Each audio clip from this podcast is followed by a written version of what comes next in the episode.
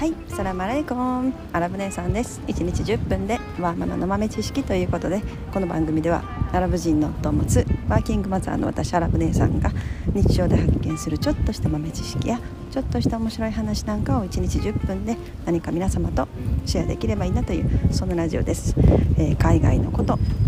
アラブの雑談、育児の話、マヤ歴の話、宇宙の話、まあなんかそんなことをメインに発信しておりますということで、えー、本日のお題はですね、パンは結構食べますかっていう、そんなパンにパンの話をしたいなと思います。えー、またあの昨日ちょっと録音飛ばしましたやっぱちょっと週末なんか金土日どど土日がちょっとね、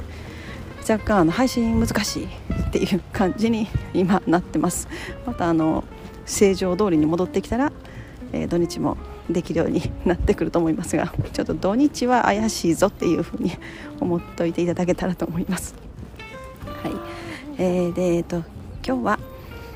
えー、今朝、今朝あのいつも朝ウォーキングに行くんですけど、今日はちょっと行けなかったので、今お昼午後にパンを買いに外に出たので、えー、録音してるという感じですね。えー、パンあのー、なんかパンパンって本当私もあんまり食べなかったんですね、若い時から。なんかあんまり好きじゃなかったというか、もうパンといパンというよりはあのー、ご飯派っていうのかな、もう完全にご飯、白ご飯とパンだったら、まあ、あのご飯を選ぶっていう。朝ご飯とかでもそうですね、なんか旅行とかに出かけると朝ご飯なんかあのなんていうのかな、ビュッフェスタイルみたいなとことかもありますよね。でなんか和食か洋食か選べるみたいなものとかもありますよね。基本的に絶対あのご飯と味噌汁と納豆となんか漬物を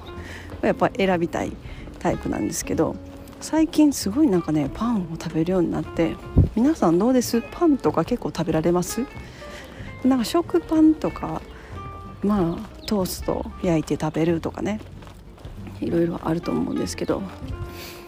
まあでもあんまり食パンはあんまり買うことはないですね。基本的にパンっていうと近所の近所にすっごい美味しいパン屋さんがあるんですよね。なんかこの辺美味しいパン屋の店が多い、多い感じがして、でもそこの中でも唯一もう今まで、まあ、いろんなパンなんかあのデパートに入ってるパン屋さんとかにいろいろありますよね。もういろんな種類のなんかパン屋さんのパン食べてきたけれども、そこの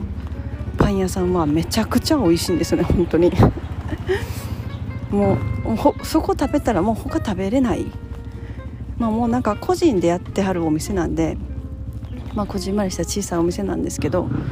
もうあの多分やっぱ使ってる小麦粉の種類とかが全然違うんだろうなっていう感じがしますね。なんかやっぱそういうところからパンのね味って結構変わってきますよね。なんかバイ、バリ、バイクがバリバリ言ってますけれどもえー、そうなだからなんかうん、やっぱそういうパンを食べると全然他がね食べれなくなる。パンでも結構ね美味しいパンはやっぱ高いですよね。若干高い気がするんですよ。その私の高い、高い結構高いと思うんですよね。例えばなんかあのバゲットバゲットってありますね。そのバゲットでもいろんな種類があるんですよ。普通の一般的なバゲットじゃなくて、なんかね米粉のバゲットとか焼き方とか多分焼き具合も違うんだろうし、小麦粉のなんかあのどのぐらいの量で割合で作ってるのかっていうのでも多分違うと思うんですね。中がちょっと空洞になってる感じのバゲットとか、もう中もぎゅうぎゅう詰めになってる感じのバゲットとか、バゲットだけでも5色5色5色ってご種類かろく種類ぐらいあるんですよ。でやっぱその中でもカンパーニュっていうのがやっぱりね一番美味しい。カンパーニュっていうのはまあその製法なんでしょうね、おそらく。私あんまりパン詳しくないので分かんないんですけど、なんか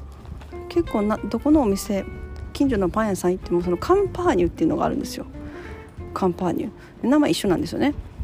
だから多分カンパーニュっていう形、まあ、焼き方とか、まあ、パンのなんか製法、多分フランスのあれなのかなって思ったりするんですけど、それがねもう一番やっぱり美味しい。どんななんか 丸, 丸いんですよね、カンパーニュ。丸くて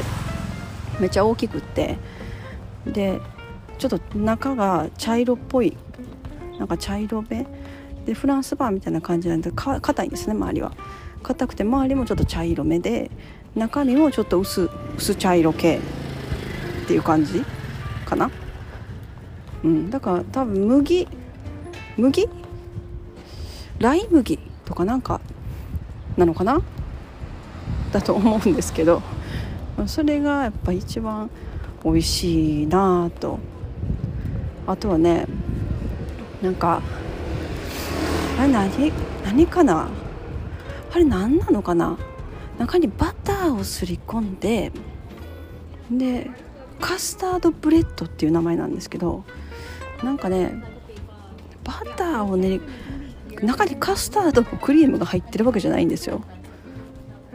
なんか多分名前がそういう名前なんだと思うんですけど、卵白と黄身を分けて、そのなんか黄身だけをあのなんかふわふわにしてパンになんか練り込んでとかで、なんかどなんかそんな話をしてましたね、パン屋さんの人がね。それもめちゃくちゃ美味しい。なんかめっちゃパンパンのすごいなんかわけわからん話になってきてるんですけど、美味しいですよね。なんか昔はね結構私クロワッサンが好きで、なんか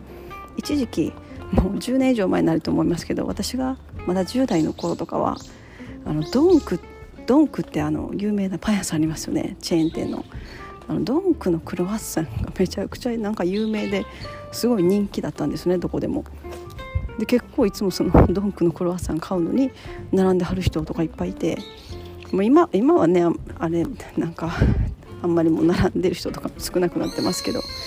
でもあの当時はクロワッサンって言えばなんかドンクやったみたいな、それめっちゃ食べてたんですけど、最近なんかやっぱりどんどんどんどんこういろんなパンを知っていくと、ドンクのクロワッサンはクロワッサンじゃないっていうことが分かってきたっていうね。なんかその本場のクロワッサンっていうのはあんな感じじゃないみたいなんですよね。でそのいつも行くパン屋さんは結構そのなんていうのかな、フランスの、